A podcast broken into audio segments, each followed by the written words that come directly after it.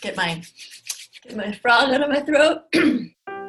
Welcome to Love Rise 2.0, and uh, today I'm here with Dr. Skinner, who's the director at Addo Recovery. Welcome. Hi. Hello. What are we supposed to say here? Yeah, something like that. And um, this is Jenny, Jenny Gessel. I'm a therapist intern, a therapist in training down in uh, Arizona, in Chandler, Arizona. And um, today we're going to talk to you about something that is pretty common um, in the recovery process for couples who have um, struggled with uh, intimate deception or intimate betrayal, and that is the disclosure. So, Dr. Skinner, why don't you tell us a little bit about what a disclosure is and what do we need to do to prepare to get there? Uh, let, us start off by saying that most people do it really poorly. I've heard this. Uh, tell me about and, that.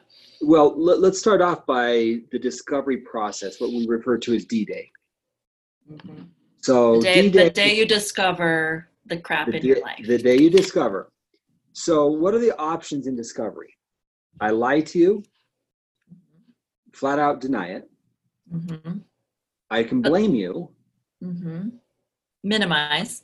I can minimize, deceive you. Mm-hmm. So I can tell a partial truth. Mm-hmm. Might sound something like, I did not have sex with that woman. Mm-hmm.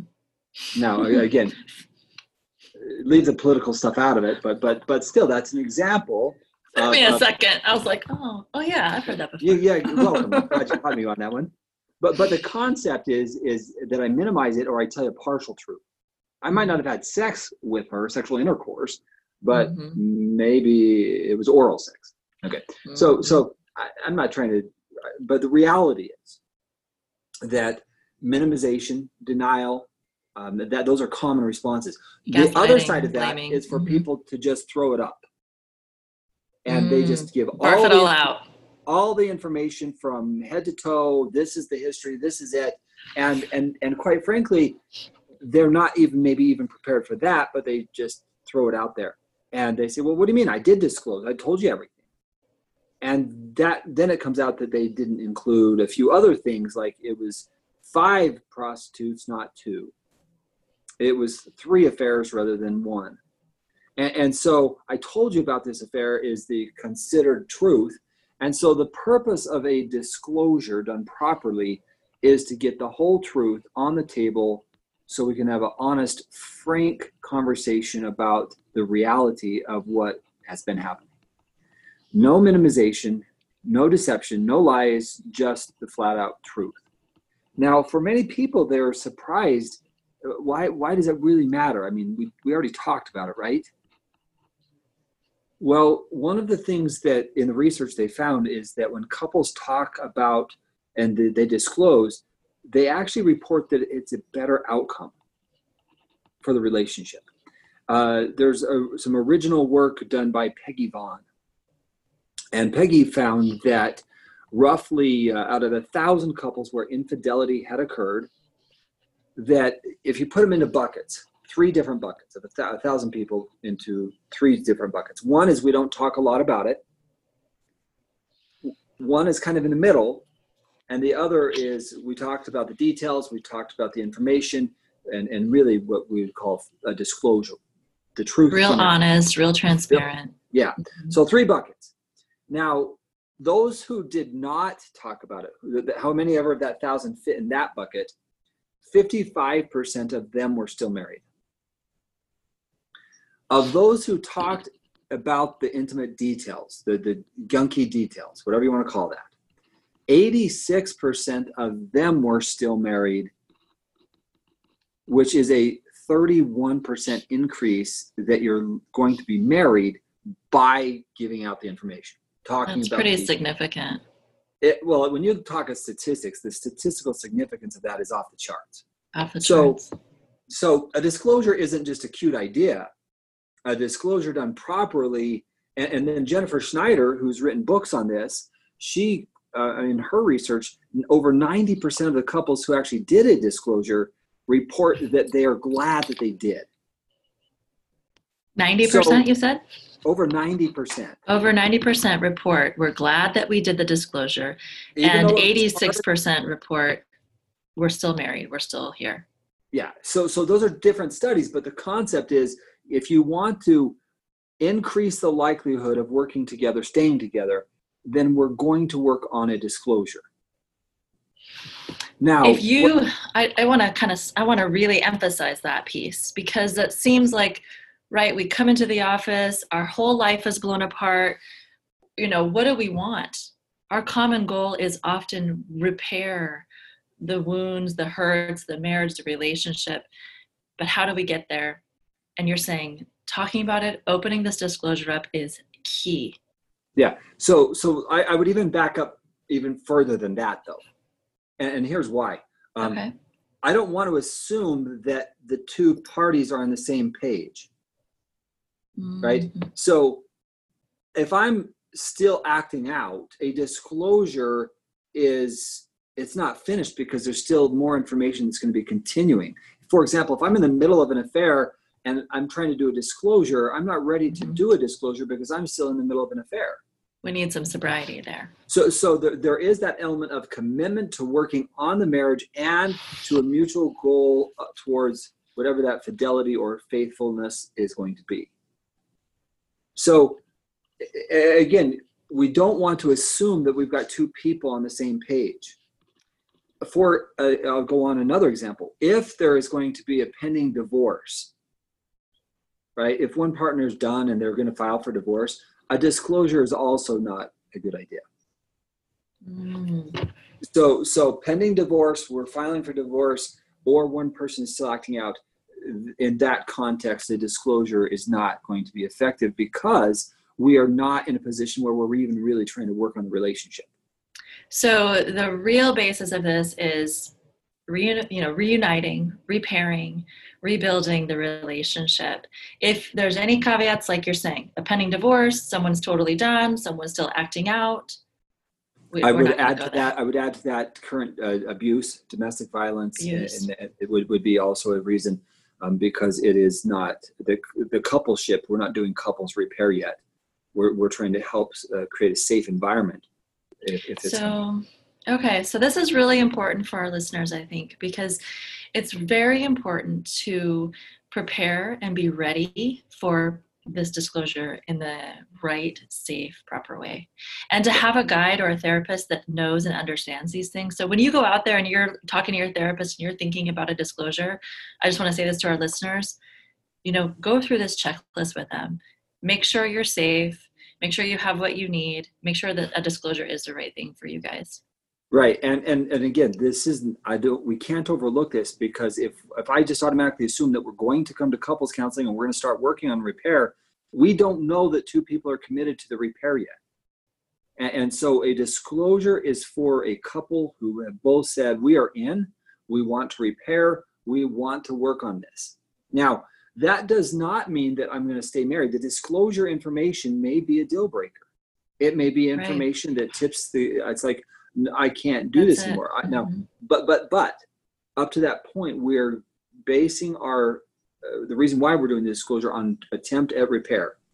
Now, what's interesting is the research again shows that those who talk about the details are more likely to stay together. Hmm. So wanna- go no, ahead. go ahead. Did you have something else to say? No, go ahead. I was just thinking, um, this is, I, I like what we're talking about here the preparation. Um, the purpose is when there are two committed parties to the relationship. So, kind of, you know, assessing for that, um, seeing where we are with that. And then you, you bring up the idea about um, the information. And you also bring up the idea about, um, you know, um, it could be a deal breaker. And you also bring up the idea that if we talk about the details, we're more likely to be successful repairing the relationship. So, people, women that I've worked with in the past have, have often wanted to know, and even um, couples, they want to know, you know, how many questions or what kind of questions are too much to ask? What are the guidelines with questioning, answer giving, the aftercare, all of that stuff? Yeah, it, that's a really good question, and I'm going to tell you that there's not a set answer. Dang it. and and, and well uh, uh, we'll get as we'll get as close as we can but um, what is relevant for one situation may not be relevant for another couple situation. Mhm. So Of course, yeah. uh, let me let me give you an example. I was talking with an individual who was dealing with um, early childhood sexual abuse. He was abused, and it, it was it, it- kind of with the same gender, right? So so it, it, I mean, it was uh, kind of sticky. yeah. And in that context, part of his disclosure was revealing to his wife that he'd been abused, that Mm. he'd had this experience. Mm. Now, some people may say, I've already talked about that. Other people, they haven't talked about it, and it's completely shocking to the spouse. And so, in, in, in context like this, when we do a thorough formal disclosure, we do a whole sexual history. In other words, we're doing the full sexual history, so so we're, we understand. Now, there are some cases there where, say, for example, some abuse has been talked about, maybe at a what I call the twenty thousand foot view, but not the graphic details. So there are some details of, say, an affair um, that that's too much information. I don't. You don't need some of these memories indelibly imprinted upon your mind because it was so graphic. So I, don't need to know things like positions. I need to know you were at the hotel and you had five affairs. So uh, the ten or twenty thousand foot view, I don't need to know all the details of that because You don't need if you have jump off that cliff. Kind of if you have that in your mind, it's it's it's it's Mhm. imprinted upon there, and it, the higher level is what the research has consistently found that over time couples are more likely to work through it. Not that they, they're lying; it's just the truth. In a hotel, had an affair, but some of the those gucky details gory o- details can be over overwhelming to the relationship. They are. It's true. I think, and it's hard because I think a lot of people think I do need to know all the details so that I can stop my brain from going to the worst case scenario. Or, you know, or maybe I don't want to know anything about it. And so then they have end up having all these unanswered questions. Right. And and truthfully, the person who has had the affair or cheated or whatever the sexual behavior is, they also need to make amends. Mhm. And part of a disclosure is is the attempt is to make an amends by speaking the truth about the behaviors. And when that's done properly, that effort at making amends brings a new foundation to the relationship because there are no more secrets, there are no more hidden details. And and again, that is a foundation for rebuilding trust. It's not it's not tr- trust can begin there, but it needs to be continually built upon. But the purpose of a disclosure is to get the truth out, get us on the same plane, and then ultimately a recommitment to what we're trying to do in this marriage, what we want it to be like. I, I like the way you've kind of framed all of that. So, you know, we want to make sure we're both committed to the repair of the marriage. We want to uh, come from a kind of more of like a bird's eye view of everything that's happened instead of going into those gory details. We want to um, use this as a building block, a foundational building block to repairing trust in the relationship. That's right. Yeah. Right. Now, uh, I can, I mean, I can go on because this, I mean, there, there's a lot of complexity to this. It, there's not There a cookie cutter way to do this. Um, but what I do know is that certified sexual addiction therapists are trained in how to do this. And, and we have, we, I mean, we have forms that people complete and we also go through it with a client before we would ever just have them come into our office. So we go through it, make sure that there's no blaming, no minimizing, right? All of those things are are essential. Because if if if in that disclosure there is some minimizing, some blaming, then then that does not work. So there are some therapists who actually, and this is interesting, at least for me, there are some therapists who won't do a disclosure until a polygraph or an EyeDetect has been completed. Because they want to make sure that the complete truth is in that disclosure. Because we don't want to have what's called trickle truth, right? Yeah, you don't want to trickle down. trickle it out on a especially on the disclosure the disclosure is the time to get the dump truck have it all have it legit have it be real Right, because it, here's the thing: if we're going to spend that much time and effort, and sometimes a disclosure can take weeks or months, and some people say, "Well, why can't you just rush through it?" If you rush through it, you are more likely to get a trickle down or a what we call a staggered disclosure. And Mhm. staggered disclosures. Are, what else is? What else haven't you told me? It's, what else? it's more damaging and painful and yeah, it just trust it's- destroying. hmm Yeah. So You know, this. You go ahead. no, I just say we want to avoid that.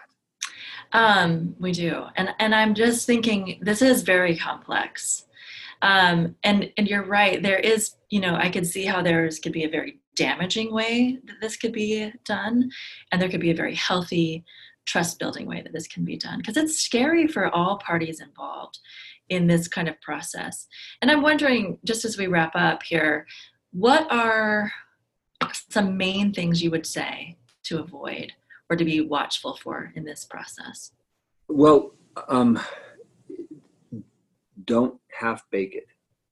It has to be it has to be done thoroughly and complete, which means that you sometimes have to slow down the process. Some people are so um, they want the information so bad that they push and push and push for a disclosure.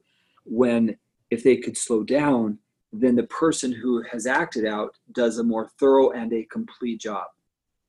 So so that's one. Number two is sometimes couples get so intent on wanting the information that they just go do it on their own. And and and there's a prob- potential problem for there because when we do a disclosure in our offices, we talk with couples. You're going to want to drive separate cars. You might not be sleeping in the same bed that night. You might consider a separation for a temporary period of time if if if the information is so overwhelming because it's not a good idea to be consistently in the same environment after a disclosure, depending on the nature and how much. And, and again, I'm not trying to trigger fear into people, but I'm simply saying these are all questions. that should- these are questions that should be thought through. Do you have Mhm. emotional support after the disclosure? Do you have Mhm. someone to talk to? Are you going to be going home by yourself? Are, are- right? I mean, are you at risk for We old habits returning? hmm Right? And so to do it on their own is is is really risky if they're not emotionally prepared. Mhm. So we the biggest mistake is people push, push, push. They do it by themselves, and then it's half baked. It's not prepared. There's emotional disconnect. They both get flooded. They fight. They dis major disconnect, major blow up. And and if it's done in the right format, the information is still painful, but it's thorough, it's open, and it's in an environment that is monitored by a, a therapist who can help with emotional regulation. Mhm. So th- that's just step one. I mean, uh, in a, in a, I mean, there are other steps to a formal disclosure of what comes afterwards, and we can talk about that at another time. Yeah, I think that's probably what we'll do. So maybe we'll we'll continue this discussion next time, and we'll talk a little bit more about what's next in the disclosure. And um, I know we talked about an email because people are asking questions sometimes. So I want to offer Oh. that. Let's see if we have one. Yes, we do actually. It's um, hello at bloomforwomen.com. Very good. So if you've got questions, if this blows your mind, if you have things that you wonder about, we want to try to address these these general things that most people who go through this healing process come up against. And so send those to us. We want to be able to have that open dialogue. And um, Yeah, again, so Dr. Skinner. I- oh yeah. hello at bloomforwomen.com. Yeah, H E L L O. Hello. At bloomforwomen.com. I'll say it too because it's uh, easy to blow over those emails. Um, You know, this was a really good discussion. Um, a lot of good starting information for anyone who's thinking about the disclosure process or even starting it already in their own process. So I appreciate your time, your information, um, and we'll talk more about this next time. Sounds great. All right. Thank you all for being here. Love Rice 2.0. Okay, that's it. Good job. Right.